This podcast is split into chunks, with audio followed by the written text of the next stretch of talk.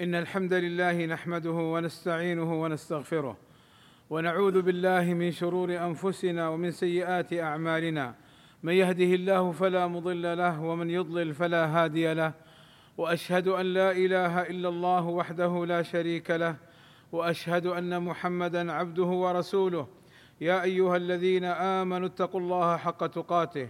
ولا تموتن إلا وأنتم مسلمون. يا أيها الذين آمنوا اتقوا الله وقولوا قولا سديدا. يصلح لكم أعمالكم ويغفر لكم ذنوبكم. ومن يطع الله ورسوله فقد فاز فوزا عظيما. إن أصدق الكلام كلام الله وخير الهدى هدى محمد صلى الله عليه وسلم.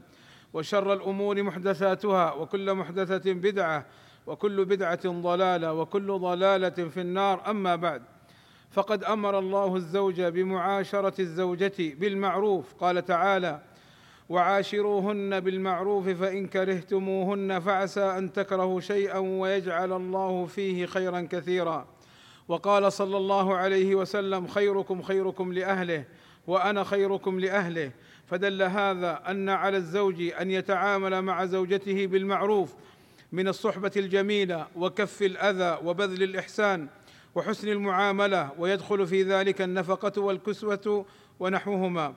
وأن ما نسمعه من بعض الناس من اعتبار حسن التعامل مع الزوجة والإحسان إليها من الضعف فهذا خطأ. وخطأ أشد منه من يتفاخر بإهانة زوجته أو أنه لا يطعمها ولا ينفذ لها ما تحتاج إليه. فكم تشتكي النساء من سوء تعامل بعض الأزواج حتى في الطعام والشراب؟ وعدم المعاشرة بالمعروف فهذا محاسب عليه الزوج لا محالة. وعلى الرجل أن لا يطلب الكمال في الزوجة لأنها خلقت من ضلع أعوج. لذلك أوصانا صلى الله عليه وسلم بالمرأة.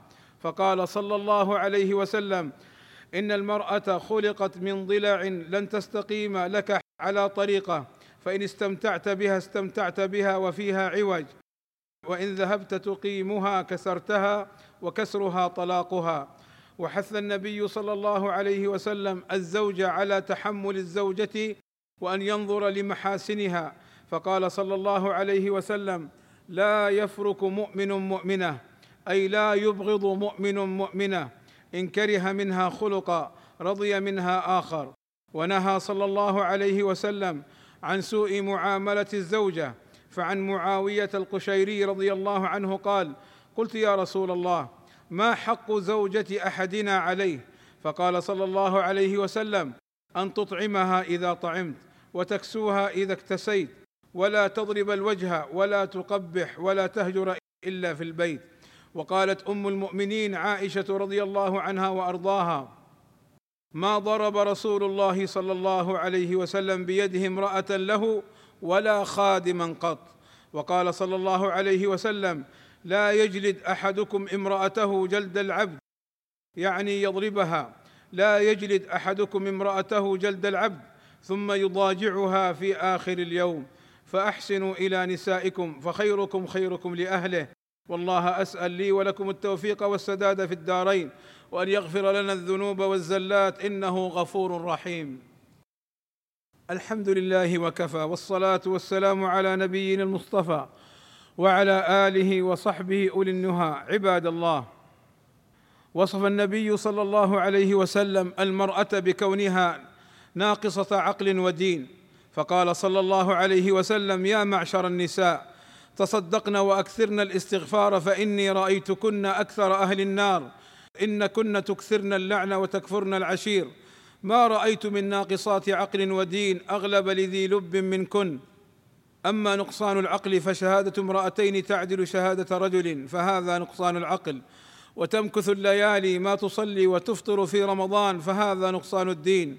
فبين صلى الله عليه وسلم أن نقصان عقلها من جهة ضعف حفظها وأن شهادتها تجبر بشهادة امرأة أخرى. وذلك لضبط الشهادة بسبب أنها قد تنسى. فتزيد في الشهادة أو تنقصها. وأما نقصان دينها فلأنها في حال الحيض والنفاس تترك الصلاة وتدع الصوم ولا تقضي الصلاة فهذا من نقصان الدين ولكن هذا النقص ليست مؤاخذة عليه. وليس معنى هذا الحديث أن المرأة لا يكون منها خير أو لا تستشار بل كان صلى الله عليه وسلم يتحدث إلى نسائه ويأخذ بمشورتهن في بعض الأمور خاصة خاصة إذا كانت المرأة تقية صالحة.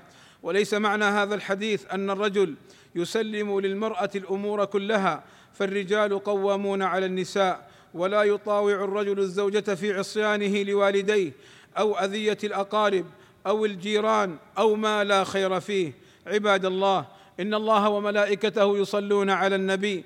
يا أيها الذين آمنوا صلوا عليه وسلموا تسليما. فاللهم صل على محمد وأزواجه وذريته كما صليت على آل إبراهيم. وبارك على محمد وأزواجه وذريته كما باركت على آل إبراهيم إنك حميد مجيد. وارض اللهم عن الخلفاء الراشدين أبي بكر وعمر وعثمان وعلي وعن جميع أصحاب النبي صلى الله عليه وسلم والتابعين لهم بإحسان.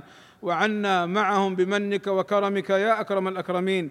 اللهم آتنا في الدنيا حسنة وفي الآخرة حسنة وقنا عذاب النار.